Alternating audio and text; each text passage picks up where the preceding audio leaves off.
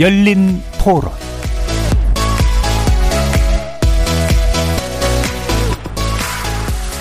안녕하십니까. KBS 열린 토론 정준희입니다.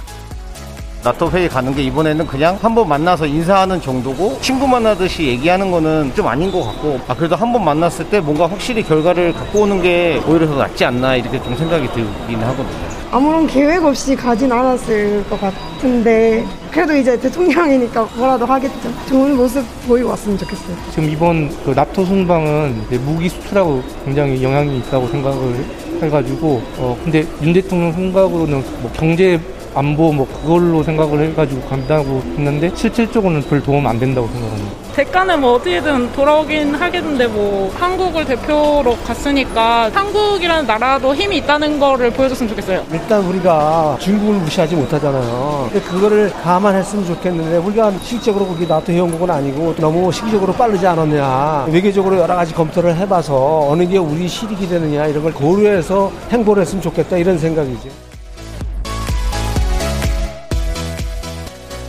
거리에서 만나본 시민들의 목소리 어떻게 들으셨습니까?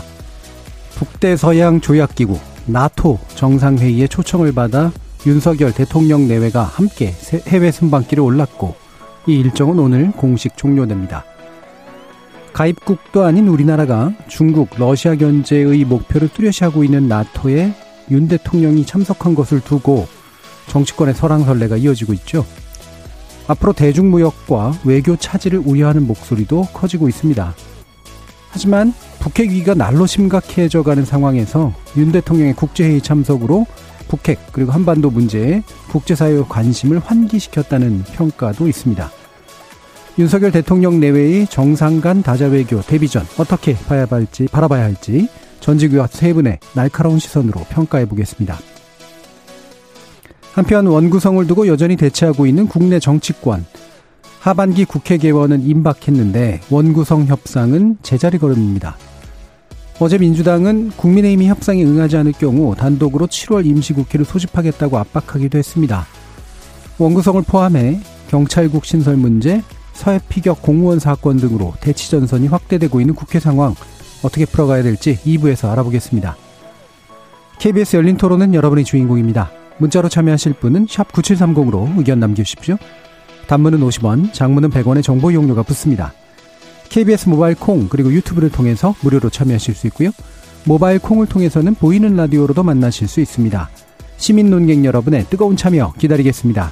KBS 열린 토론 지금부터 출발합니다.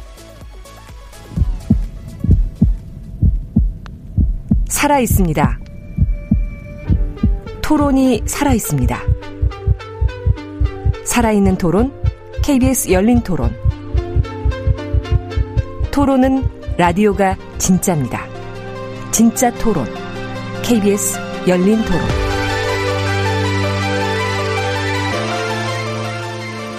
오늘 토론 함께 해주시는 세 분 소개해드립니다.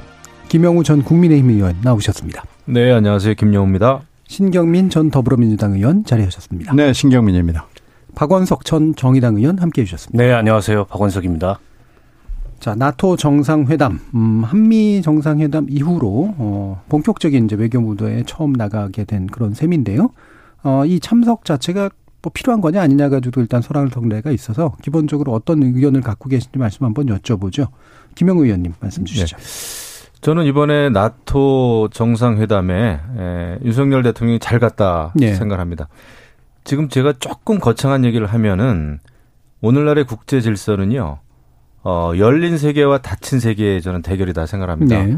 이제 자유민주주의를 에, 신봉하는 자유주의 국가들하고 그다음에 이제 전체주의 국가라고 할 수 있는 중국, 러시아, 뭐 북한도 이제 당연히 속하죠.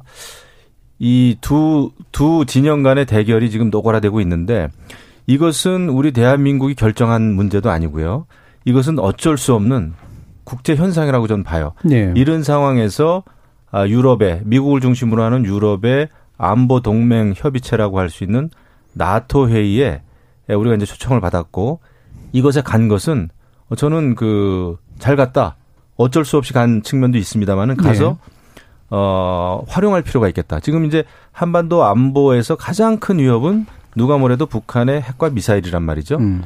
그런데 나토 쪽에서도 이미 수년 전부터 어, 북한의 그 핵 미사일 위협에 대해서 굉장히 우려를 많이 했습니다. 제가 2017년도에 국방위원장 하면서 나토 사령관을 만났어요. 직접 그 브뤼셀에 가서. 네. 그때도 이미 중국은 아, 상시적인 위협 국가, 그다음에 북한은 아주 임박한 위협 국가라는 표현을 쓰더라고요. 그래서 이번에 이제 나토 정상회의에 에, 윤석열 대통령이 가서 북한 핵 위기에 대한 아, 그 위험성에 대해서 국제사회에 호소하고 특히 중요한 것은 한미일 정상회담을 통해서 어, 그래도 이제 그 한반도 안보를 위해서 한미일이 공조를 시작했다라고 하는 것은 저는 굉장히 중요한 의미가 있다. 거기다가 또 방위 산업, 방산 산업의 산업과 그다음에 또 이제 원전 수출이라든지 이런 CLG 외교까지 이번에 했기 때문에 저는 굉장히 좋은 출발이다 이런 생각을 합니다. 예, 음, 변화는 국제 질서에 휘말려 들어가는 면도 있지만 어쩔 수 없는 선택이 있다면 과감하게 선택하는 게 필요했다 라고 보시는 거고요. 네. 그래서 또 실용적인 일부의 성과까지도 있었다고 판단하고 계십니다. 신경민 의원님. 안 갈 수가 없는 상황이죠. 네. 지금 나토 보면은 뭐 우리만 초청을 받은 게 아니고 호주, 뉴질랜드, 일본 이렇게 돼서 네 나라가 지금 세트로 초청을 받았거든요. 근데 이렇게 나토가 초청하는 의도는 뭐 빤하죠. 중국에 대한 것, 그 위협을 어떻게 평가할 것이냐라는 거에서 어, 뭐 분명한 의사 표시를 사실 사, 사상 처음으로 공개적으로 예. 한 거고요. 중국에 대한 문제는 뭐 굉장히 긴 얘기가 있지만은 최근의 얘기를 보면 트럼프 대통령이 중국에 대해서 아주 각을 세우면서 여러 가지 정치 경제적 조치를 취했을 때 트럼프 다음 대통령이 누가 될지 모르지만 다음 대통령이 이 조치를 대중국 조치를 계속할 것이냐라는 의문을 질문을 미국 안에서 던진 사람들이 있었습니다. 근데 그때 제가 굉장히 인상 깊게 들은 것은 트럼프니까 물론 이렇게 과격한 조치를 한꺼번에 폭포물 쏟아내듯이 했지만 다음 대통령이 이걸 거스르지 못한다. 그래서 왜 그러느냐라는 문제를 가지고 어, 그쪽에 국제 정치나 경제를 하는 사람들의 토론의 요지는 그렇습니다. 이미 중국 문제는 어, 거스를 수 없는 단계에 와 있다.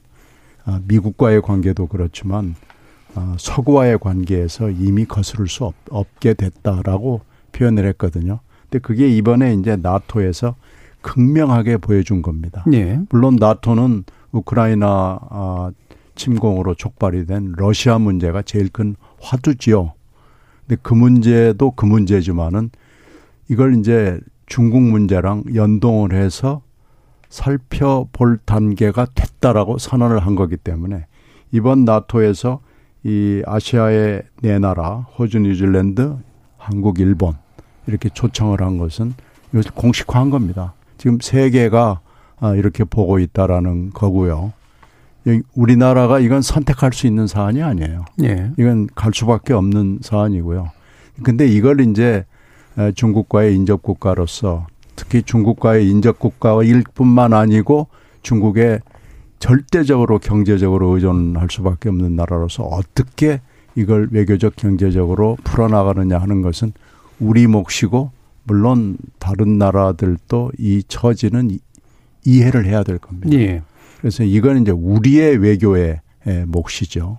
그래서 이건 우리 숙제입니다. 우리가 풀어야 됩니다. 하여튼 이번에 안 갔다고 만약에 생각을 해보면은 이건 뭐 설명할 수 없는 일이 벌어진다고 예. 봐야죠. 음. 그래서 그건 뭐 선택지가 없는 결정이었습니다. 예. 자, 그럼 갈 수밖에 없지만 어, 가서 부른 사람보다도 더 열심히 하느냐, 아니면 적당히 불려가 가지고 적당히 앉아 있다 오는 척 하느냐, 이런 차이가 아마 있을 것 같은데요. 박건석 의원님. 음, 저도 뭐 안 갈 수 없었다고 네. 생각합니다. 만약에 안 갔다면 그건 이제 또 다른 외교적 시그널을 주는 거거든요. 아마 국내에서 여론이 난리가 났을 겁니다. 초청을 했는데 안 갔다라고 네. 했다면 민주당에서는 왜 갔느냐, 당장에 그걸 통해서 얻을 수 있는 이익이 뭐냐 이런 비판도 나오는데 저는 조금 이제 현실적인 비판은 아니라고 네. 보고요. 음. 다만 이제 이 나토가 군사조약 기구고 일종의 집단 안보 체제이다 네. 보니까 우리의 지정학적 현실에서 그런 어떤 군사 동맹체 회의의 회원국이 아니면서 참여하는 것에 대한 우려 이런 것들은 또 그대로 귀담아 들어야 된다고 저는 생각을 음. 합니다. 어찌됐건 북핵 문제가 현존하는 우리 안보의 가장 큰 위협인 건 맞고 그 문제를 푸는 데 있어서 한미 동맹을 축으로 한 한미일 공조라는 거는 우리에게 굉장히 중요하다는 점을 부인할 수 없습니다. 아, 다만 동시에 굉장히 전략적으로 중요한 게 북중러가 한 몸처럼 뭉치지 못하도록 그 중심을 흔들고 해체시키는 것도 우리 입장에서 전략적으로 굉장히 중요한데 네. 갈수록 이게 이제 이 국제 질서라는 게 과거와는 다르게 이른바 이제 신냉전 체제 얘기까지 네. 나오고 있지 않습니까?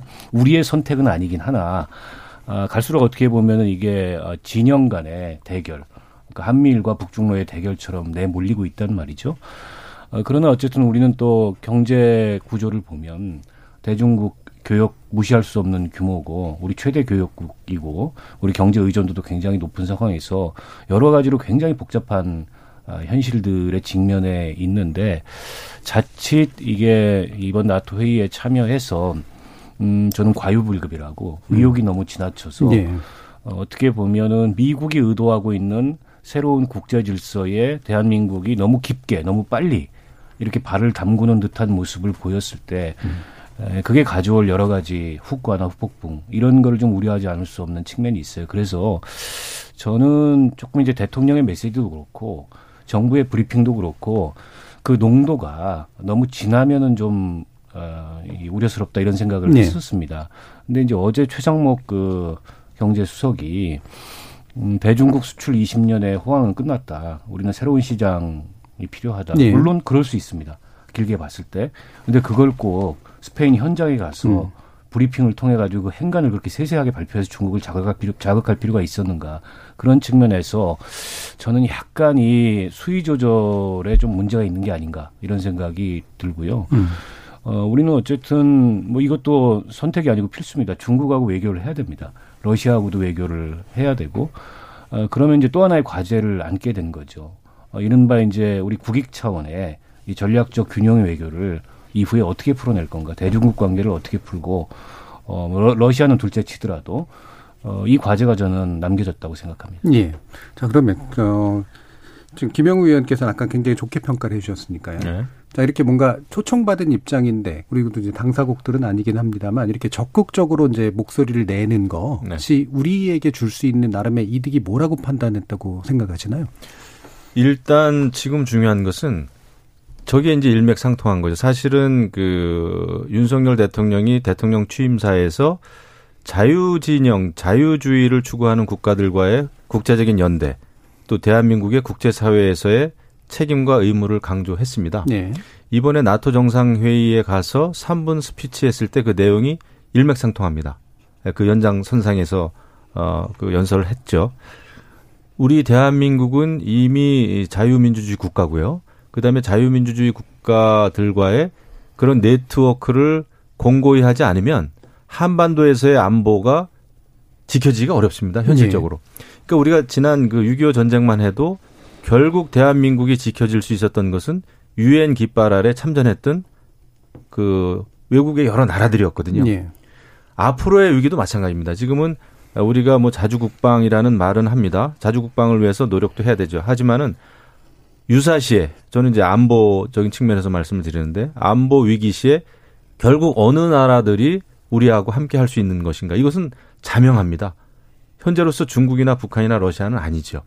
예, 그런 그 현실적인 문제가 있다 생각을 하고 그 다음에 제가 이제 그 국방위 쭉 하면서 느낀 것은 역시 북한의 핵과 미사일이 가장 큰 위협인데 그거에 대한 공조는 한미일입니다. 한국과 미국과 일본의 감시, 정보 이런 그 자산이 하나가 될 때 결국은 그 어, 대북 그 안보에 있어서 그 대처를 제대로 할 수 있는 것이거든요. 그래서 예를 들면은 북한의 뭐 장사 정포가 갱도에서 나왔느냐 들어갔느냐 아니면 북한의 그런 그 미사일 부대가 움직이느냐 이런 거는 우리 자체만의 그 정보 감사 감찰 그런 자산 가지고는 어, 부족하죠. 네. 한미일이 공조할 때 거기에 대한 대처가 가능하다. 그리고 지금 이제 지정학적인 말씀이 아까 나왔는데 나토라고 하는 것이 저기 한반도로부터 굉장히 멀리 있는 서방 국가들이 아닙니다. 북한이 시험 발사하는 그 ICBM 13,000km 이상 날아가는 거는요. 유럽의 러시, 어, 런던, 뭐 파리, 베를린 전부 사정권 안에 들어 들어갑니다.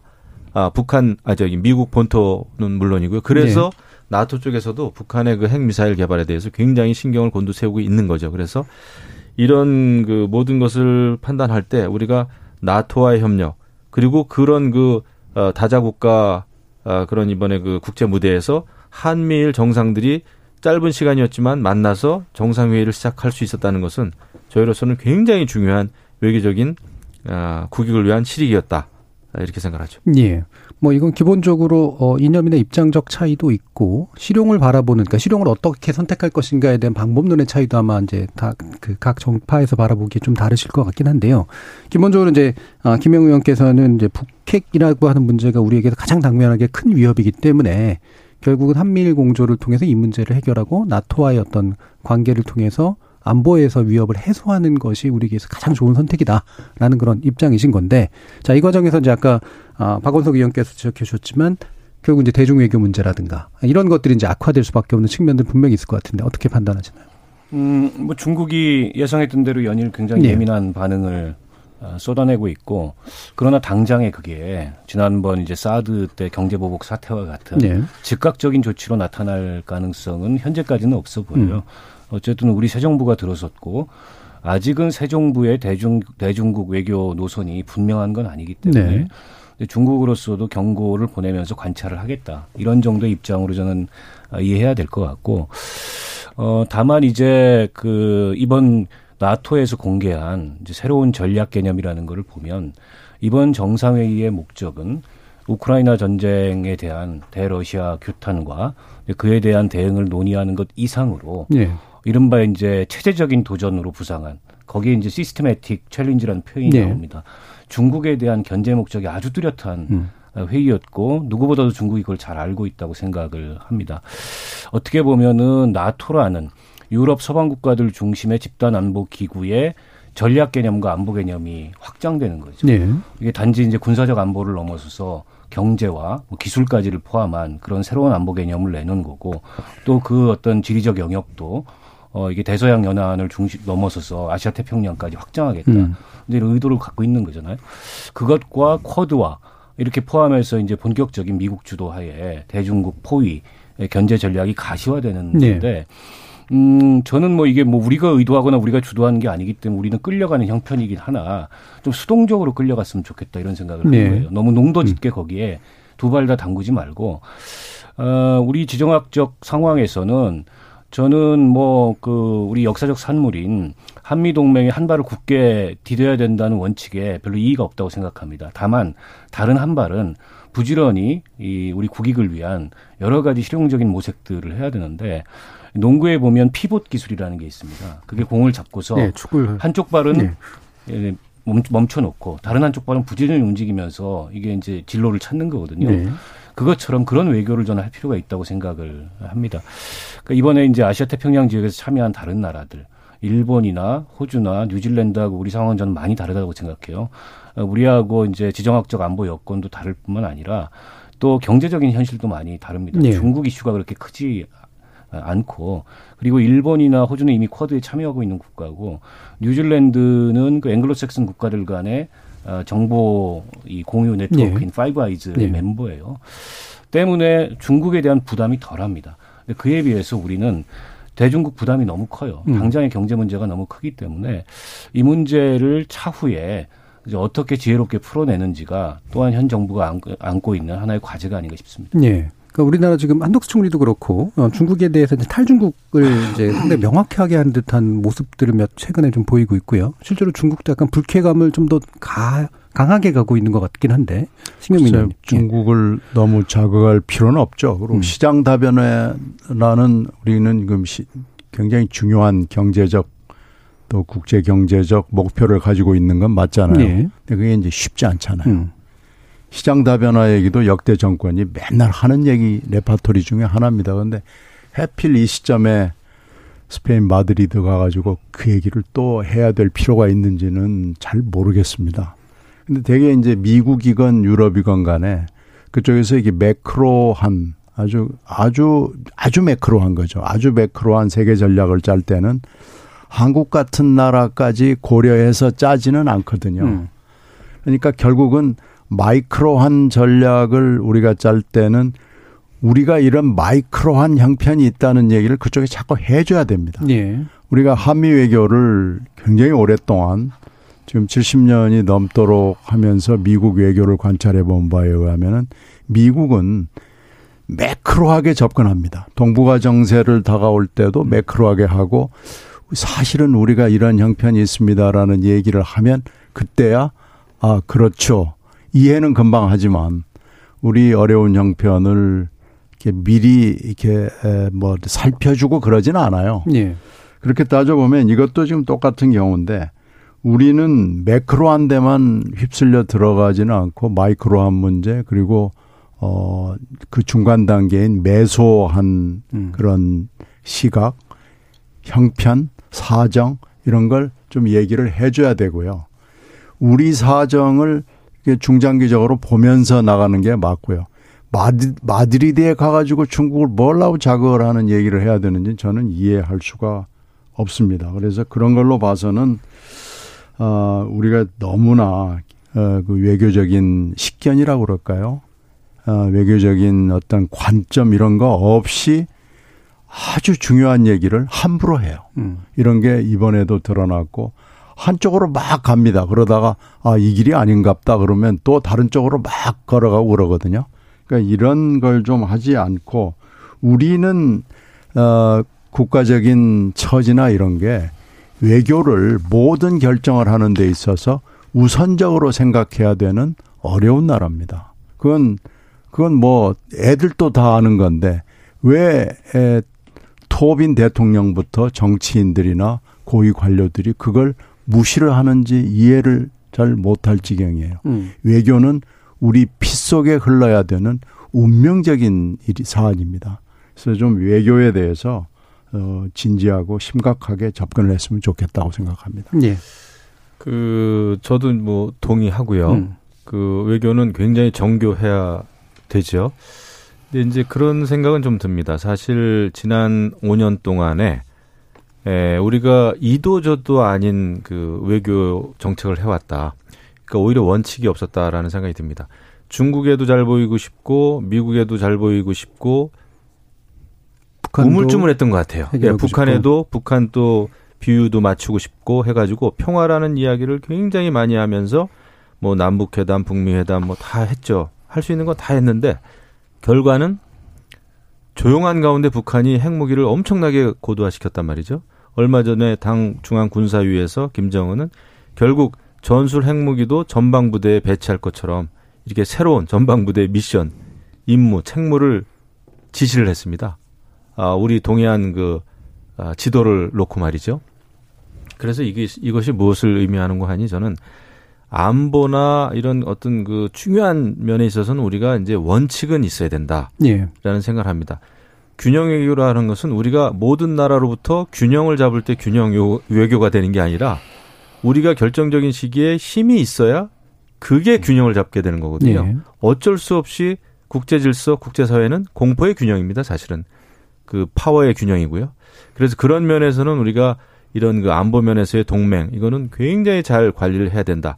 그거는 지금 이제 사실 제자리를 찾아가는 것 같아서 저는 다행입니다. 다만 여기서 중국에 대해서 그러면 어떻게 해야 되느냐? 음.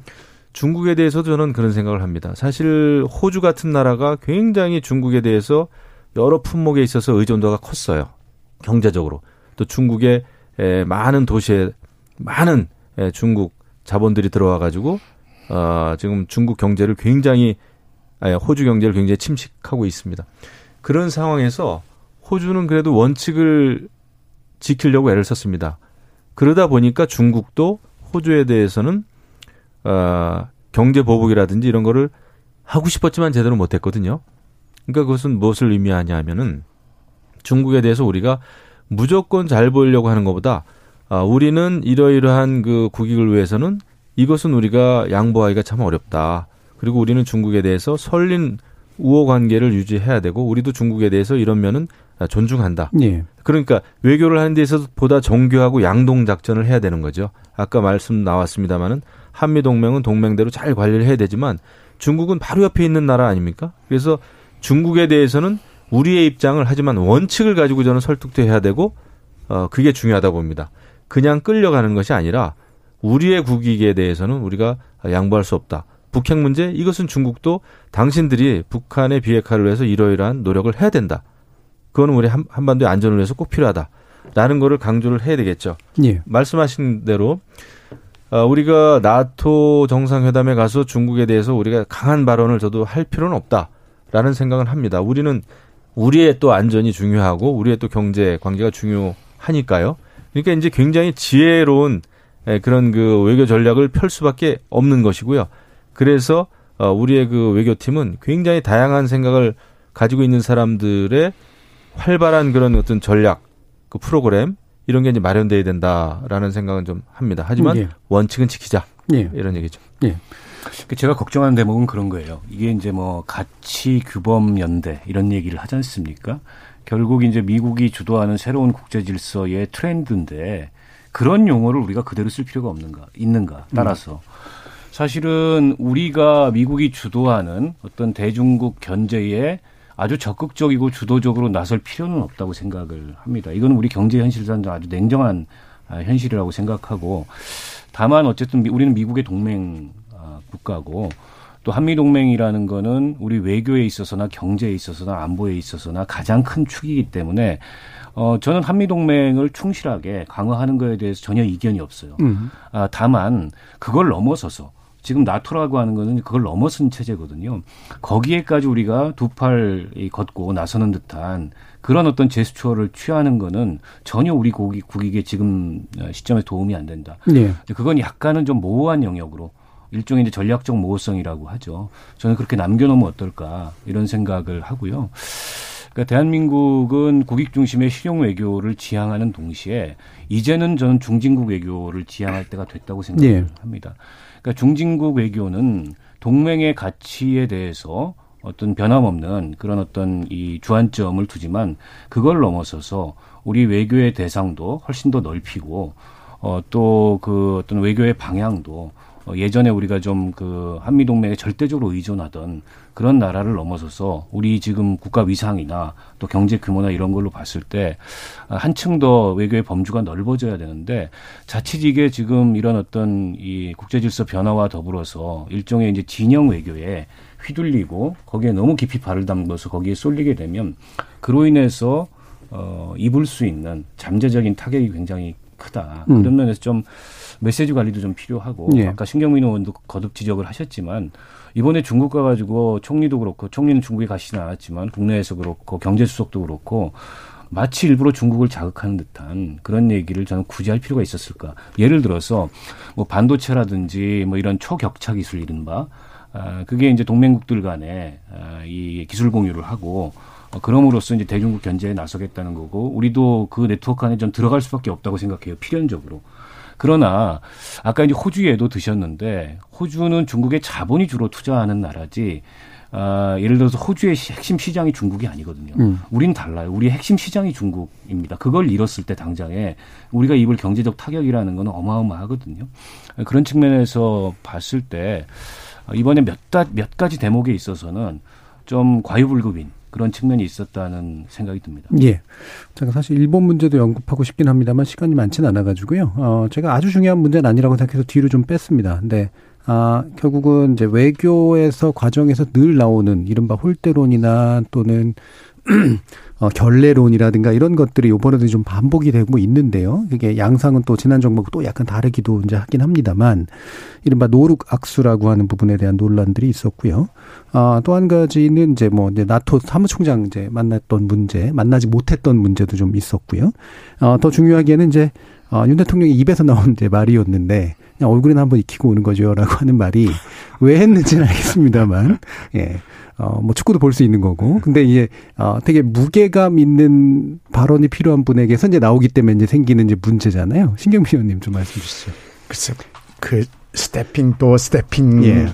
에서도 똑같은 지적을 하는데 하여튼 우리 밥자리나 술자리에서 할 수 있을 만한 얘기를 거침없이 하는 게 매력인지 예. 잘 모르겠습니다. 근데 음.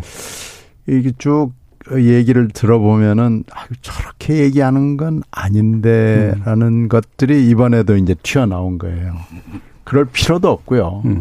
근데 외교는 외교하고 안보가 같이 가는 건데 아 정말로 심각한 것이고 이건 생존에 관련된 거기 때문에 진지함이 필요합니다. 예. 어, 저는 이제 이번도 그렇지만 지난번에 한미 정상회담을 했던 때가 복귀해 보면 요. 음. 그때 제가 아차 이거 좀 잘못 가고 있구나라는 걸 느꼈던 게 그 바로 주말에 주말 일정을 그 뭐 시장 가고 그랬어요. 네. 시장 백화점 빵집 뭐 그 다 일련의 그 연장선상에 음. 있었을 텐데 근데 한미 정상회담이 얼마나 중요하냐라는 것은 뭐 강조하지 않아도 알고요. 그리고 외교에 대해서 별로 이렇게 식견이 높지 않은 그런 쪽에 종사하지 않은 대통령이 지금 막 취임을 해서 시작한 건데 주말에 그런 한가한 일정을 했다라는 걸 또 홍보를 세게 하는 걸 보고 아, 이, 이 일의 진중함에 대해서 네. 아직 이해를 하지 못하는구나. 음. 이런 느낌을 받았고요. 실제로 한미 정상회담을 보면서도 그 인상을 받았습니다. 음. 그런데 이번에도 똑같습니다. 그러니까 그 15시간을 비행해 가면서 어떻게 뭐 계속 공부만 할 수 있겠어요. 네. 그러니까 그 이해합니다. 내 EPL 봤습니다. 음. 라고 지금 얘기를 한 건데, 아니, 볼 수 있죠. 음. 근데 그걸 굳이 얘기를 할 필요가 있는지는 잘 모르겠고요. 사실 이번에 가는 게, 에, 뭐, 얼마나 중요한 일인지에 대해서 아는 사람들은 알거든요. 이게 굉장히 중요한 일이고 앞으로 대러 외교, 대중국 외교까지 약간 중장기적으로 보면은 아 이게 우리나라에 굉장히 중차대한 지금 순간이 지나가는구나라는 걸 느끼는데 대통령이 잘 이해를 못 하고 있구나라는 느낌을 받는 네. 거예요. 네. 국민들이 지금 그걸 보고 아 이거 아직 대통령 수습 기간이구나. 음. 이 수습 기간을 그리고 제대로 하지 못하고 있구나 라고 이렇게 지금 느끼는 겁니다. 음. 그래서 그 자질구레한 일들에 대해서 제가 하나하나 얘기하고 싶지는 않은데요. 음. 이 대통령의 태도가 아 그리고 대통령을 모시는 참모들의 태도가 예, 아직 이해가 잘 안 돼 있구나라는 걸 지금 아주 통감합니다. 예. 신경민 의원. 아, 김영우? 아, 잠깐 김영우 의원님. 신경민 의원님 방금 말씀하셨고요. 예. 뭐 제가 윤석열 대통령의 모든 언급이나 태도를 다 아, 두둔할 수도 없고 뭐 그럴 수는 없지만 예. 저는 굉장히 참 솔직한 음? 솔직한 스타일이구나 예. 성격이구나 이런 생각을 합니다. 그 비행기 타면서 어, 축구 경기 봤다. 뭐 그런 얘기 저는 또 할 수도 있다고 봐요. 음. 근데 이제 대통령이 굳이 그런 얘기를 또 해야 되냐 이제 이런 그 비판들 아닙니까? 예. 근데 저는 뭐 그래도 오랜만에 솔직하게 자기 있는 그대로 이야기하는 대통령 만났다.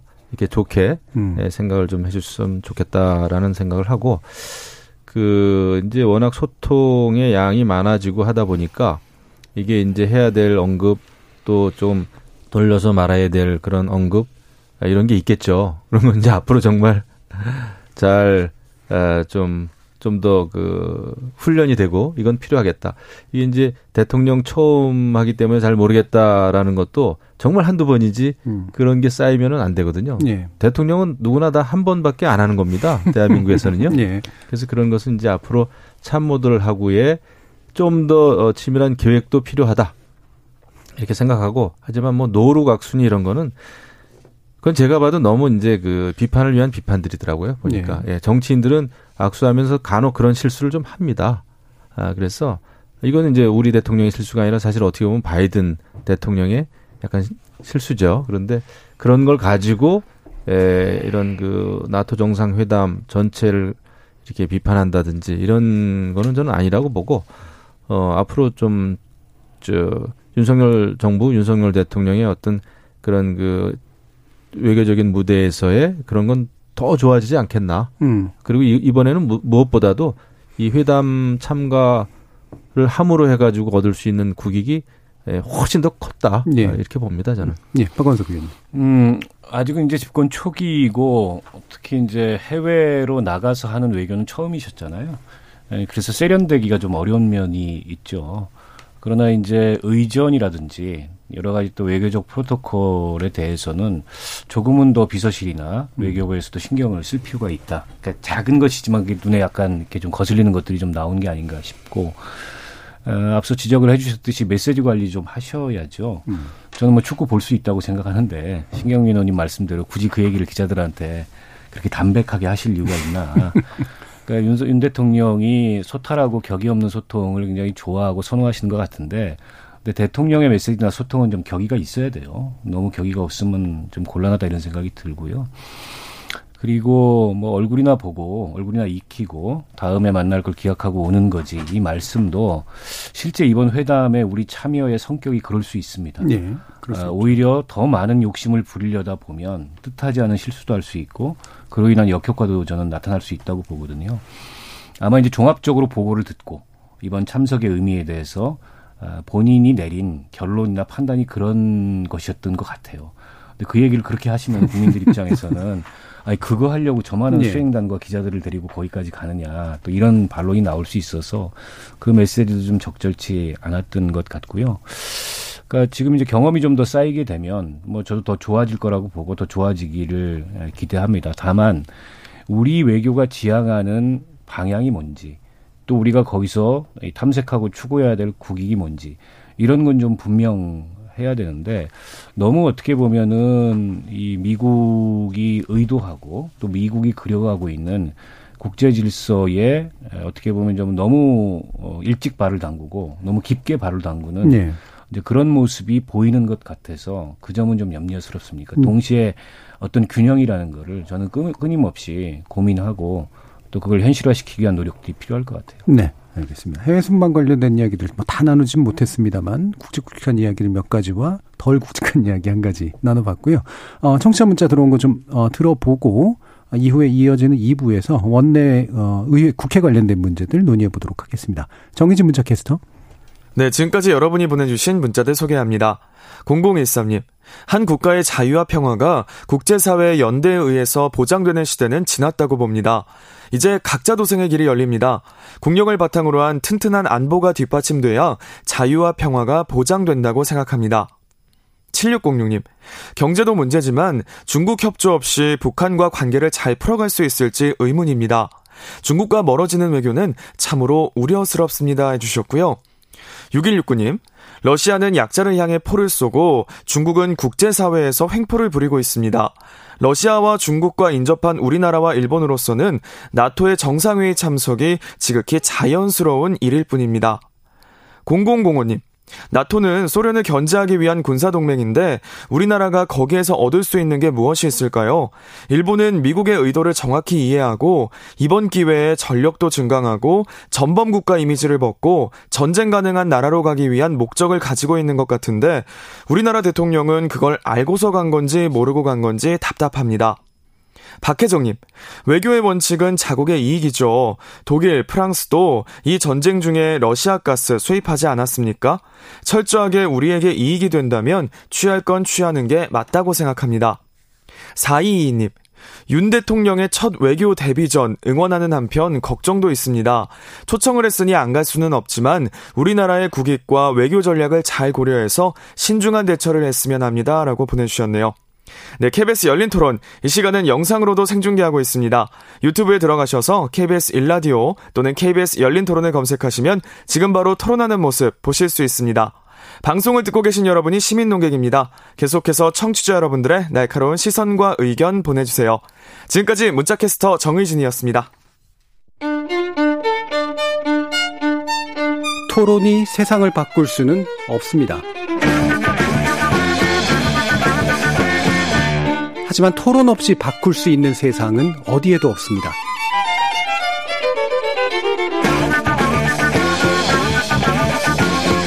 세상의 선한 변화를 갈망하는 당신. 정답이 아니라 질문의 힘을 믿는 당신. 우리 KBS 열린 토론에서 만납시다.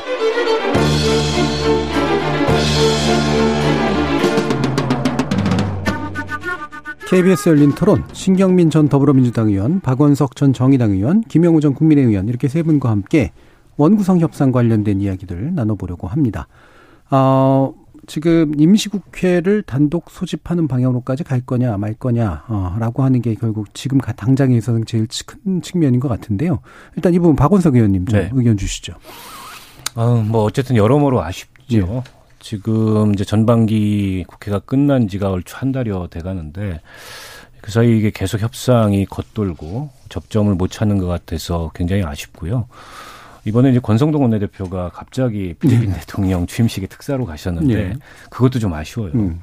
어, 미국 대통령 취임식도 아니고 대체 가능한 대체 불가능한 이제 그런 특사 자격이 아니었는데 지금 원이 구성이 안 되는데 음. 꼭 여당 대표가 거길 가셨어야 될까? 그게 또 하나 이제 빌미가 돼서 어, 국회 긴장이 높아지고 있는데요. 저는 어쨌든 빨리 열어야 된다라는 생각이 들고 이게 법사위원장을 누가 갖느냐가 쟁점이다가 예. 이게 지금 뭐 전선이 넓어졌어요. 음. 민주당에서 이런저런 조건들을 내걸면서 저는 뭐 개인적으로 그런 조건들을 내걸지 말고 일단 원구성을 해서 어, 국회를 열어 가지고 풀어갔으면 어떨까 싶습니다. 예. 사개특위 당장에 국민의힘은 전 절대로 안 받을 것 같고 음. 헌재에서 권한쟁의 심판에 대한 어떤 결정을 내리기 전에 어, 이제 지난번에 합의를 번복했던 검수한박 합의를 권성동 원내대표가 번복했잖아요. 어, 그거를 정당화시키기 위해서라도 저걸 절대로 안 받을 것 같아요. 근데 저는 이제 한 가지 좀 그 여야가 공이 고려해 봤으면 하는 건 법사위 권한이 지금 너무 크거든요. 타상임위 그렇죠. 법안들까지 다 홀딩해가지고 안 네. 놔주는 경우들이 많은데 그건 국회에 있어 보신 분들은 다 압니다. 이게 이제 여야를 떠나서 일종의 법사위가 상원 노릇하면서 여러 가지 횡포가 많다는 걸. 그래서 이번에 이제 여당한테 법사위를 주되 어, 법사위의 그 체계 작구 심사 권한을 좀 축소하는 합의 정도에서 어, 국회가 열렸으면 하는 생각을 갖고 있습니다. 예. 자, 그래서 두 가지 이제 언급 주셨어요. 권성돈 원내대표가 지금 나간 건 좀 그렇다. 그런데 그럼 민주당이 굳이 조건 붙여가지고 어, 지금 개원 협상을 할 필요가 있겠느냐? 그리고 나중에는 이제 법사위 문제는 확실히 좀 해결할 필요는 있다. 그러니까 주긴 주더라도 자 신경미 의원님 이 중에 어떤 부분을 더 중점으로 지금 하실까요? 조건이 두 개 붙은 거죠. 예. 사개특위 문제하고 법사위의 법적 지위 예. 문제인데 법사위 법적 지위 문제는 사실 굉장히 오래된 얘기고 그렇죠. 이건 여당이 야당일 때 야당이 여당일 때 말이 바뀌어서 그렇지 사실은 여야당이 이게 이제 내로남불에 네. 해당되는 이슈예요. 이게 법사위원장만 맞지 않으면 법사위의 법적 지위를 바꿔야 된다고 얘기를 하고 네. 바뀌면은 또 금방 어 잊어버린 듯이 또 침묵 모드로 들어가고 그래서 이건 뭐 해야 되는 게 맞습니다. 법사위의 법적 지위를 어떻게 할 것이냐. 음. 이건 논의해서 뭐 안도 대충 나와 있습니다. 네. 이건 합의만 하면 순식간에 에, 통과시킬 수 있는 문제니까 이것은 그냥 받고요. 이제 사개특위 문제인데 이건 이제 헌법 지금 소원과 권한쟁의 심판에서 결정을 기다려야 되는 입장인데 이게 이제 쉽게 나오겠어요. 음. 이게 1년이 걸릴지 뭐 지금 21대 국회 안에 나올 수 있는 것인지 잘 모르겠습니다. 그래서 사개특위 문제가 아마 훨씬 더 어려운 아, 협상일 거예요. 근데 이제 이걸 가지고 정말 끝장 협상을 한번 해보는 거죠. 예. 그래서 지금 뭐 시한은 7월 17일 재헌절 전에 하든지 아니면 9월 1일 어, 정기국회 전에 하든지 두 시간밖에 없습니다. 음. 예전에 가장 길었을 때가 80일이었으니까 그때 정기국회 직전에 합의한 게 한 번 있었거든요. 그러니까 뭐 7월 17일 날 전에 빨리 해버리든지 아니면 8월 말까지 끌든지 아마 선택지는 둘밖에 없는 것 같아요. 그래서 사개특위 문제를 놓고 끝장 토론을 해서 어, 하는데 물론 헌법재판소의 판단과 결정을 기다려보자 그러면 21대 국회는 아마 못 열리는 거죠. 어, 예. 그건 이제 얘기가 안 되는 거고요. 하여튼 권한쟁의 심판이나 헌법소원 문제는 좀 이따 우리가 논의를 할 시간이 있을 것 같긴 한데 어떻게 결론이 날지는 짐작하기는 어렵죠. 근데 헌법재판소의 결정이라는 것이 꼭 법적 결정이라고 보기는 좀 어려운 측면이 있거든요. 예. 굉장히 정치적인 음. 결정이 될 가능성이 높고요. 그래서 이걸 기다려보자라는 것도 별로 그렇게 좋은 생각은 아닌 걸로 보입니다. 음. 그래서 이건 어떻게든지 간에 사개특위 문제를 놓고 어 묘안을 지금 바로 찾아야 되고요.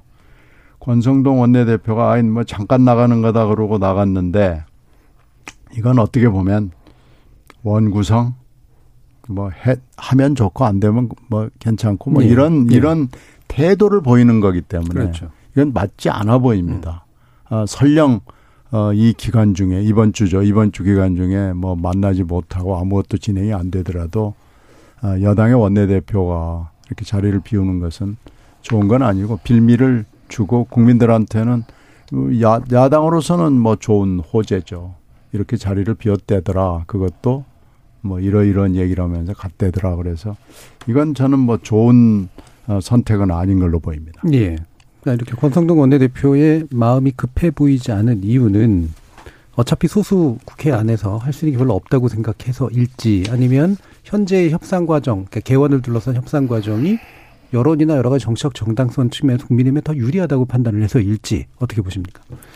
근데 일단 뭐 권성동 원내대표가 간 거에 대해서 저도 그렇게 탐탁치는 않죠. 근데 네. 내일 돌아오니까요. 음. 뭐 1주, 2주 길게 가는 게 아니라 예. 굉장히 예. 짧은 일정입니다. 그리고 이제 가서 또 뭐 원전 세일즈도 한다 뭐 이런 얘기가 있으니까 조금만 기다려 봐야 될 것 같고요. 예. 중요한 거는 국회 운영과 관련해서는 저는 그렇게 생각합니다. 이게 원칙이라는 게 좀 있어요. 관례라는 게 있고. 예. 그래서 관례는 뭐냐 하면은 일단 원구성입니다. 근데 원구성에 여러 가지 조건을 붙이면은 안 된다 생각합니다. 만약에 사개특위 때문에 원구성이 안 된다. 그거는 말이 안 되는 거죠. 그리고 또 법사위의 법적 지위 때문에 원구성이 안 된다. 그것도 말이 안 됩니다. 일단은 원구성을 해서 국회가 출발하는 게 정상적인 국회 운영이죠. 예. 아, 그리고 국회 그 회기 소집도 임시회 소집도 원내 교섭 단체가 협의를 해서 소집을 하는 게 정상적인 거죠. 네. 그게 하나의 정당이 그냥 다수당이라고 해서 마음대로 열어가지고 국회 사무총장 중심으로 해가지고 국회가 열리고 거기에 의장단을 그냥 다수당이 알아서 뽑겠다. 그거는 국회 정상화가 아니죠. 지금 민주당은 국회를 빨리 정상화해야 된다. 그러면서 지금 국회 그 임시회의를 소집을 해놨단 말이죠. 그거는 국회 정상화가 아니라 더욱더 여야 갈등, 국회가 비정상화로 가는 길이다. 의회 민주주의하고도 거리가 멀고요. 그래서 저는 이러저러한 조건을 다는 게 아니고 아, 우리가 어려울 때는 관례대로 해야 된다. 네. 그게 오랜 그래도 그 국회의원 했던 오랜 선배들이 수십 년 동안 만들어 온 전통이거든요. 그래서 음. 원 구성을 해야 된다. 지금 사개특위라든지 이런 거 가지고 발목 잡아선 안 된다 이런 생각을 합니다. 예. 이게 이제 관리가 되게 중요한 영역인데 관리가 언제부터 깨지기 시작했습니다만 이게 이제 특정 정당만 깨고 있고 뭐 이런 것만도 문제가 아니어서 결국에는 일종의 이제 죄수의 딜레마처럼 예, 그러니까 깨는 쪽이 유리해 버리는 경우들이 많이 생기기 때문에 문제가 아닐까 싶은데 또 더 들어보죠, 박원석 의원님. 그러니까 이제 단독 원구성은 헌정사에 없었거든요. 예. 그 이번에도 뭐 그렇게까지 가서는 안 되겠죠. 음. 민주당이 어, 임시국회 소집 요청서를 낸 것도 일종의 이제 협상력을 좀 높여보자라는 음. 취지의 압박이라고 보고 주말 사이에 좀 협상이 이루어져서 다음 주에는 원구성이 이루어졌으면 좋겠다 이런 바람을 우선 말씀을 드리고요. 이제 국민들은 국회가 개점 유업하고 있는 세세한 이유를 잘 모릅니다. 네. 그리고 국민들이 그렇죠. 뭐그 개원 조건으로 사개특위, 뭐 법사위, 아, 권한 변경, 뭐 또 권한쟁의 심판 낸것 철회 이런 조건들을 다 아셔야 될 이유도 없어요. 음. 그건 이제 여의도에서 국, 정치하는 사람들 얘기인 거고. 어, 지금 이제 그 국회가 열리지 않고 있는 거에 대해서 비판을 넘어서서 약간 이제 무관심의 단계거든요. 네. 그그 그 책임은 사실 어느 한쪽으로만 가지 않습니다. 여야에게 저는 골고루 갈 거고 음. 그리고 이 사태가 장기화되면 부담스러운 건 여당입니다. 음. 왜냐하면 국정 운영에 책임이 있기 때문에 시행령 시행 규칙으로 국정 운영 절대로 못 해요. 이 정부에 뭐 110가지 국정 과제가 있는데 그걸 이제 풀어내려면 결국에는 국회에서 법과 예산으로 뒷받침이 돼야 되고 어, 국회 운영에 훨씬 더 여당이 적극적이어야 됩니다. 어, 지금처럼 이렇게 계속 여유 부리고 국민들이 여론이 어, 민주당에도 굉장히 비판적이기 때문에 우리가 손해 날 게 없다. 이런 생각으로 어, 저는 이 협상에 임하면은 여당도 좀 안일하다는 생각이 들고 그래서 제가 이제 권성동 원내대표가 불과 며칠밖에 안 되는 일정이지만 음. 거기 가신 게 그렇게 마땅치 않다 이런 말씀을 드렸던 거고요. 어, 국회를 열자고 하는데 열려면 열고 말려면 마라라는 여당은 없습니다. 오히려 여당이 적극적이어야 되고 음. 야당이 매달려야 되는데 지금 약간 반대인 것 같아서 조금 의아한 측면이 있고요. 그런 책임감을 가지고 주말 사이에 어쨌든 타결을 좀 줬으면 좋겠고 그 헌재 권한쟁의 심판 낸 게 앞서도 말씀이 있었지만 헌재가 언제 결정하는 모릅니다. 그 법, 법에 정해져 있는 심사 기일은 네. 있으나 뭐 우리가 헌법 소원이나 뭐 위헌 소송을 내도 그 기일 내에 헌재가 결정을 안 하고 여러 가지 고민을 할 텐데 일단 법무부에서도 이걸 냈어요. 그렇죠. 때문에 국민의힘이 낸 거 의미는 다릅니다. 어, 권한쟁의 심판의 의미는 다른데 국민의힘이 그걸 철회하고 철회하지 않고가 별로 중요한 문제가 아니다. 일단 음. 법무부가 냈기 때문에 네.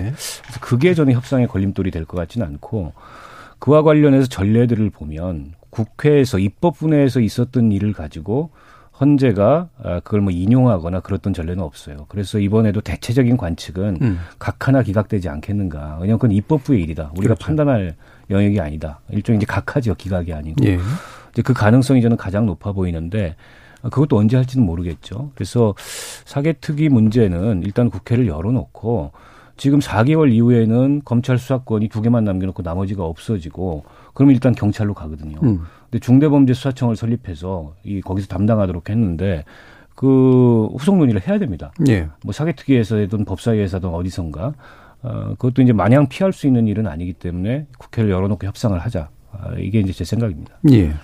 말씀 주셨습니다. 사개특위를 글쎄 하느냐 안 하느냐 별로 중요해 보이지 않아요. 음. 이미 지금 일단 법안으로서는 성립이 돼 있고 헌법재판소 금방 말씀드린 대로 이게 사례가 없는 일이고 이게 각하사유냐 기각사유냐를 따를 뿐이지 뭐 인용을 하거나 이럴 개연성은 사실 높아 보이지는 않습니다. 예. 그리고 하여튼 뭐 법 이 사개특위를 하거나 법사위를 하거나 이 사개특위에서 다룰 현안을 국회에서 다루지 않을 수는 없고요. 이럴 수는 있죠. 법사위에서 다루지 않아 버리는 수가 있거든요. 음. 아니면은 다뤄도 국회가 잘하는 거 있잖아요. 공회전 시키면 되거든요. 예.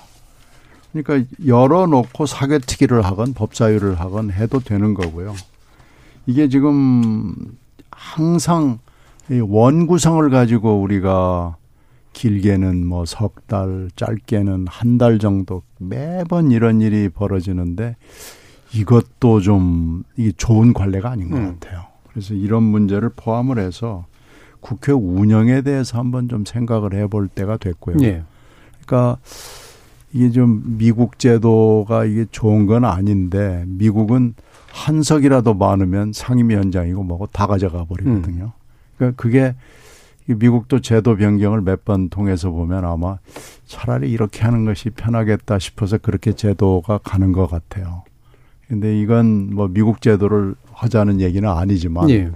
원구성을 가지고 이렇게 소모적인 논쟁을 하는 것은 정말 국회 무용론에 에, 어떻게 보면 근거를 하나 제공하는 거 아닌가 싶어요. 음. 그래서 원 구성은 해놓고 그 다음에 사개특위 문제를 논의를 하든지 말든지 아니면 법사위에서 하든지 그리고 법사위의 그 법적지위 문제도 논의를 하든지 아니면은 또 그냥 그렇게 내로남불식으로 어 사일런스로 가버리든지 음. 뭐 이렇게 하는 게 맞지 않나 싶어요. 이걸 가지고 이렇게 에, 소모적인 아, 날들을 보내고 어, 결국 국민들로부터 손가락질을 받고 이러는 것은 국회가 해야 될 일은 아닌 것 예. 같습니다. 네. 그러니까 저도 이제 궁금했던 게 그런 거거든요. 사개특위 서 만약에 조, 그 조건을 받는다고 해도 열어놓고 이제 공전시켜 버릴 수도 있잖아요. 아, 예전에 공회전 선수들 많거든요. 예, 그렇죠. 그래서 네. 이게 과연 정말 그러니까 이게 물론 중요한 협상의 내용이 될 수는 있는데 실제로 협상대로 가기도 하겠다 할까 이제 이런 것도 있고 그래서 결국 핵심은 자꾸 이제 국회가 안 함으로써 뭔가를 하는 이제 이런 방식으로 돌아가는 모습들 그게 여당이 됐건 야당이 됐건 간에 네, 뭐 노자의 네. 사상도 네. 아니고 뭐 무의자연도 아니고 일단 일단 원 구성은 그냥 예. 하는 게 맞는 것 같습니다. 예. 제가 볼 땐 그렇습니다. 원 구성은 해야 되고요. 사개특위를 이제 국민의힘이 받아들일 수 없는 이유는 그거죠. 사개특위에 참여하는 순간 지금까지 민주당이 밀어붙여왔던 검수완박을 받아들이는 예, 그런 의미가 있습니다. 네, 그래서 국민의힘의 이야기죠. 예, 그래서 사개특위를 받아들일 수 없다 이거고 지금 현상은 사실은 검수완박의 시즌 2거든요. 그러니까 지난 대통령 선거 이후에 민주당이 갑자기 검수완박을 강하게 밀어붙였고 어, 그 과정에서 여러 가지 그 뭐 회기 쪼개기라든지 위장 탈당이라든지 이제 이런 게 있었죠. 그럼에도 불구하고 이제 에 중대 범죄 수사청이라고 하는 것을 만들어야 이제 검수완박이라고 하는 게 완결되기 때문에 민주당 입장에서는 예. 그래서 사개특위를 반드시 해야 된다. 그래서 그것이 이제 지금 원구성의 조건까지 이렇게 붙여진 거죠. 그래서 결국 이제 국민의힘은 민주당이 추구하는 검수완박 받아들일 수 없다. 그다음에 검수완박 자체가 잘못했다라는 거란 말이죠. 그래서 이 갈등이 쉽게 풀릴 것 같지는 않습니다. 더더군다나 지금 어, 윤석열 정부의 또 한동훈 법무부 장관 지금의 법무부는 강력하게 반대하고 있지 않습니까? 예. 검수완박 그것을 백지화 시키겠다라는 의지가 강하기 때문에 이것이 에, 정부와 또 이제 국민의힘 여당이 검수완박을 반대하고 있는 상황에서 원구성도 시간은 걸리겠죠. 하지만 어, 역사적으로 또 보면 원구성은 되긴 됩니다. 그게 안 돼, 안 돼서 국회가 완전히 뭐 손 놓고 있었던 적은 없어요. 왜냐하면 여론이 있지 않습니까? 국민의 여론. 예. 그래서 물론 이, 이런 기간이 길어지면은 여당의 책임이 또 커지고, 어, 국민들의 또 국회에 대한 신뢰가 떨어지기 때문에 그것은 굉장히 국정 운영에 부담도 되죠. 윤석열 음. 정부에게는. 그래서 이것은 이제 여당도 적극적으로 해야 되지만, 아, 일단 우리가 갈 길을 잘, 그러니까 방향을 잘 못 찾을 때는 역시 관례대로 하는 게 맞다. 음. 원 구성하고 나서 어, 세부적인 사안들에 대해서는 에, 협의하고 토론하는 게 맞다 이렇게 생각합니다. 예. 뭐 국민의힘이 이제 검수한박 그러니까 이른바 이제 검찰 수사권의 이제 완벽한 분리라고 하는 것에 대해서 어, 부정적이라고 하는 건 이해하고 그 정책 입장도 충분히 이해를 하는데 어쨌든 이게 보안 입법이나 후속 입법들이 이제 필요한 영역이잖아요. 근데 이제 만약에 그렇지 않게 되면 결국에는 지금 행정부가 이제 주도하는 지금의 경찰국 신설 방침이라든가 이런 식으로 뭔가 시행령으로 문제를 해결해야 되는데 그 시행령이 법의 권한을 벗어나고 있다까지 이제 평가를 나오는 상황에서 그건 어떤 입법이 어떤 역할들을 해야 되는가 사실 이 부분일 것 같아서 어떻게 문제를 해결해 가는 게 좋을지 박원석 의원님 좀 말씀. 그러니까 저는 좀 이제 국민의힘 입장도 이해가 잘 안 되는 게 음. 검수완박에 대해서 반대하는 것도 알고 또 절차적으로 그게 과연 정당했느냐. 음. 그리고 어, 정치적으로도 정당했느냐 이 네. 문제가 있는데 일단 법이 만들어졌어요. 그렇죠. 근데 이걸 다시 되돌릴 방법은 없습니다. 국회에서 다수당이 되기 네. 전까지는 헌재 권한쟁의 심판에 기대를 좀 거는 것 같은데 제가 앞서도 말씀드렸듯이 입법부 내에서 이루어진 일에 대해서 헌법재판소가 그게 옳다 틀리다를 재단하기 시작하면 이거는 좀 굉장히 큰 문제를 낳을 네. 수도 있다고 생각하고 누구보다 헌법재판소가 그걸 잘 알고 있기 때문에 그런 결정을 하지 않을 가능성이 높다고 보고요. 내친 김에 그 법무부가 이, 이 권한쟁의 심판을 낸 것도 저는 적절치는 않다고 네. 생각해요. 어, 이게 이제 지금 권한쟁의 심판을 낸 그 근거 또 사유, 그러니까 하나 절차적 정당성에 관한 문제이고 음. 또 검찰의 수사권이라고 하는 행정부의 권한을 뭐 침해한다 이런 논리일 텐데 어쨌든 국회에서 그게 다수결로 이루어졌건 합의로 이루어졌건 입법 절차를 통해서 만들어진 법이에요. 그거를 행정부가 저런 식으로 헌재를 향해서 권한쟁의 심판을 낸다면 앞으로 마음에 들지 않으면 국회에서 입법하는 거를 다 저런 식으로 대응할 수 있다는 거죠. 네. 그거는 삼권 분립에 있어서 그렇죠. 굉장히 큰 문제를 야기할 수 있기 때문에 그것 역시 저는 굉장히 적절치 않다고 어, 보고요. 그럼 국민의힘도 좀 현실적으로 좀 판단해야 된다고 생각해요. 검수완박이 마음에 들건 마음에 들지 않건 국민들의 여론이 여기에 대해서 비판적이었건 비판적이지 않건 법이 만들어졌습니다. 무효가 안 돼요 당장에. 그리고 후속 입법 과제가 대기하고 있습니다. 네. 아니면 경찰로 갑니다. 수사권이 음. 전부 어떻게 할 거냐.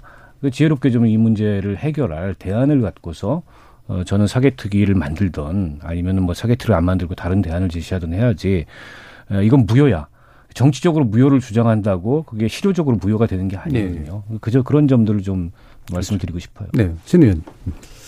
그러니까 지금 법무부가 권한쟁의 심판을 낸 건 아주 심각한 문제죠. 음. 근데 이건 당사자 적격이 있느냐, 권한쟁의 심판을 낼 적격이 있느냐부터 시작해서 이건 또 여당이 낸 거하고는 또 좀 차원이 네. 다릅니다.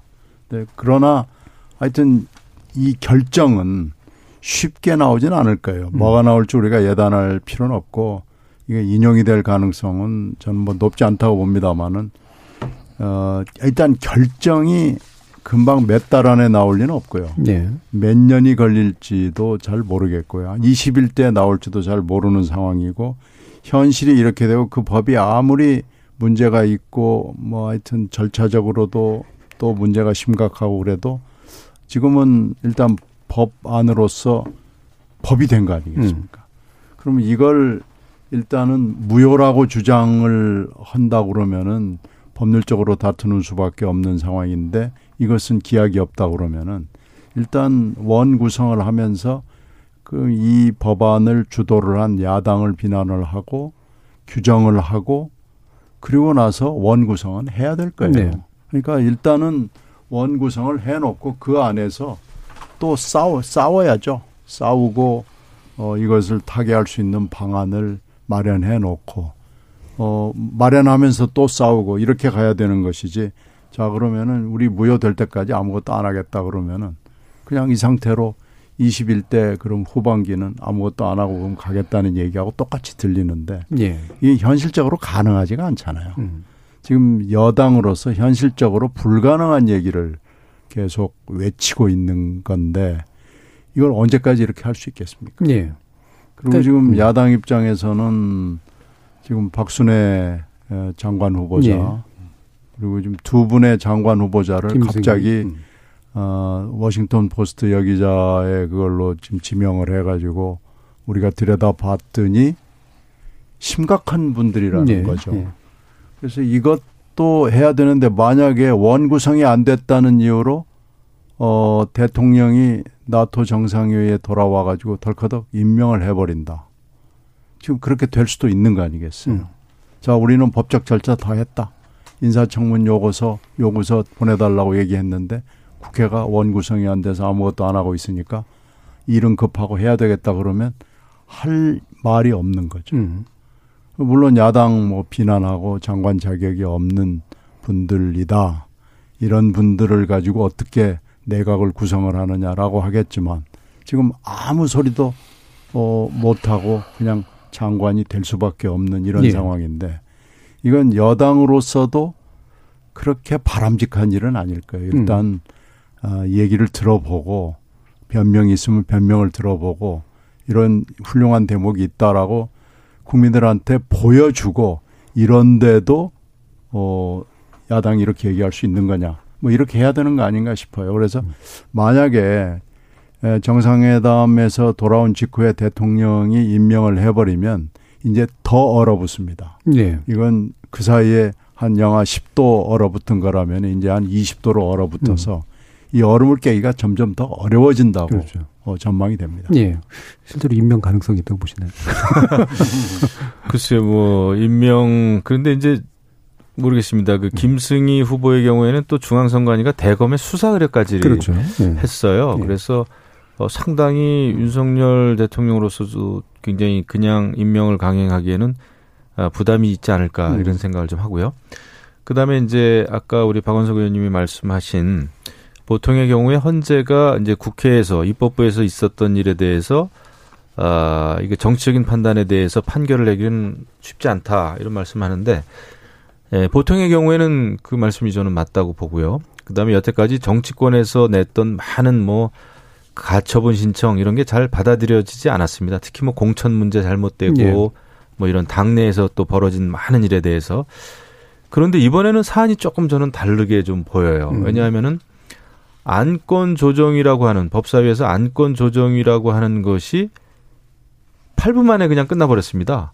그게 이제 탈당에 의해서 민영배 의원 위장 탈당에 의해서 아, 다른 분이 안건 조정위 위원이 되면서 말이죠. 그것은 어 토론 자체를 못하게 한 거란 말이죠. 네. 예. 그 여야 간에 의원들 간에 입법 기관인 국회의원들 간의 토론 자체를 무력화시킨 거예요. 그래서 이것은 굉장히 위헌적입니다. 아, 그래서 헌법재판소에서도 어, 충분히 이 문제에 대해서는 어, 논의를 할 수 있겠구나라는 생각을 좀 하는 거죠. 음. 그래서 국민의힘도 이제 그런 생각에서 어, 그런 그 쟁의 심판을 낸 것이고요. 법무부도 마찬가지일 겁니다. 그래서 그런 면에서는 이 검수완박 입법 과정이 분명히 위헌적이다라는 생각이 지금 이제 여당에서는 좀 강한 것이죠. 예. 근데 이거 다 떠나서 어쨌거나 원구성은 해야죠. 아, 국회의원이 원구성을 안 하고 예. 이건 뭐 빈집에서 그냥 예. 아, 이건 안 하겠다고 하는 거는 이거는 정말 이거야말로 정말 위헌적이에요. 제가 볼 때는 예. 그 헌법을 지키지 않는 것이고 이것은 무슨 선택이나 무슨 정치적인 유불리의 문제가 아니라 당연히 응당해야 될 국회의원들의 책무입니다. 음. 아 그래서 이것은 어 여든 야든 어 굉장히 이것 이것에 대해서는 좀 반성할 점이 많다 예. 생각합니다. 뭐 이 국면을 깰 수 있는 묘수가 있을지 이건 잘 모르긴 하겠습니다. 물론 이제 뭐 압박감을 최대한 올렸다가 밑에서 이제 협상하는 경우도 있긴 합니다만 결국은 아까 말씀드렸던 것처럼 여론의 방향일 텐데 어떻게 흘러갈 것 같으세요, 박원석 의원님? 그러니까 이제 여론이 한쪽 방향으로 흐르지 않습니다. 네. 뭐 여당만 비판하거나 음. 야당만 비판하거나 그러지 않고 특히 이제 이 국회가 개점 위협하고 어 이제 흔히 말해서 밥값을 못 한다. 이제 이런 이슈가 나오면은 국민들이 이제 공이 비판을 하는데 이제 큰 선거 두 개가 끝났잖아요. 네. 어, 그 선거 이전에 비해서 정치에 대한 관심이나 이런 것들이 좀 식은 게 사실이에요. 그 영향도 있어서인지 국민들 별로 일단 관심이 없습니다. 음. 약간 이제 체념 비슷 한 여당이나 야당이나 똑같다. 뭐 이런 상태인데 지금 이제 국민의힘이 굉장히 신경을 많이 써야 될 게 대통령 지지율, 업무 수행 지지율이 dead cross가 네. 일어났다. 어, 그리고 뭐, 뭐, 취임할 때에 비해서 한 12%가 떨어졌다. 이런 지금 통계들이 막 나오고 있어요. 이게 별게 아닌 게 아니죠. 지금 아직도 허니문 기간 안에 있고, 보통 이때에 전임자들의 그 지지율을 보면 막 60%, 70% 이렇게 이제 기록할 텐데, 너무 국정에 대한 기대치가 빨리 식고 있어요. 근데 이런 상황에서 지금 여당 내부를 들여다보면 내부에 또 다른 예. 어, 이슈가 있지 않습니까? 여러 가지 내용들이 있고 도대체 새 정부가 출범했는데 국정 운영의 그 의제에 우선순위가 뭔지도 잘 모르겠고 그리고 대통령이 법과 원칙을 자주 말씀을 하시는데 그걸 넘어서서 지금 이제 이른바 삼고 현상이라고 하는 우리 경제에 음. 여러 가지 위기들이 다가오는데 그에 대해서 어떤 해법을 뚜렷하게 내놓는 것도 없고 여당은 자중질환에 휩싸여 있고 이상해서 국회마저도 놀고 있다. 그러면 아무래도 저는 정치적 부담은 야당보다 여당이 훨씬 저는 클 거라고 보고요. 음. 물론 야당도 비판을 받습니다. 왜냐하면 국회에서는 여당이잖아요. 170석 가까운 의석을 갖고 네. 있기 때문에 맨날 비판만 하고 뭐 하냐 이런 비판을 듣겠지만 제가 그래서 앞서 말씀드린 게 장기화되면 네. 무조건 이건 여당이 불리한 이슈이기 때문에 오히려 협상을 서두르고 또 필요하면 필요한 게 있다면 양보를 하고 이래야 될 거는 지금 여당이지 어 자꾸 이제 이 대선 승리에 그리고 지방선거 승리에 이 기운에서 약기운에서 아직 지금 국민의힘이 못 벗어난 것 같아요. 예. 지금 상황이 전혀 다르다. 이 말씀 좀 드리고 싶습니다. 예. 방금 박원석 의원님께서 말씀하신 지지, 대통령 지지율, dead cross 관련된 언급은 아마 리얼미터에서 나왔던 것들을 말씀 주시는 것 같은데, 어, 그게 아직 오차 범위 안에 있는 거기도 하고, 그래서 아마 추세상으로 지금 계속 하락 추세라서, 어, 지지율 지지한다를 앞서게 될 가능성에 대해서 어, 얘기해 주신 것으로 이해해 주시면 될 것 같습니다. 자, KBS 오늘 열린 토론, 어, 정치에 관련된 이야기 두 가지 또 나눠봤는데요. 오늘 토론 함께 해주신 박원석, 박원석 전 정의당 의원, 김영우 전 국민의힘 의원, 신경민 전 더불어민주당 의원 세 분 모두 수고하셨습니다. 감사합니다. 네, 고맙습니다. 고맙습니다. 참여해주신 시민 논객 여러분 감사합니다. 지금까지 KBS 열린 토론 정준이었습니다.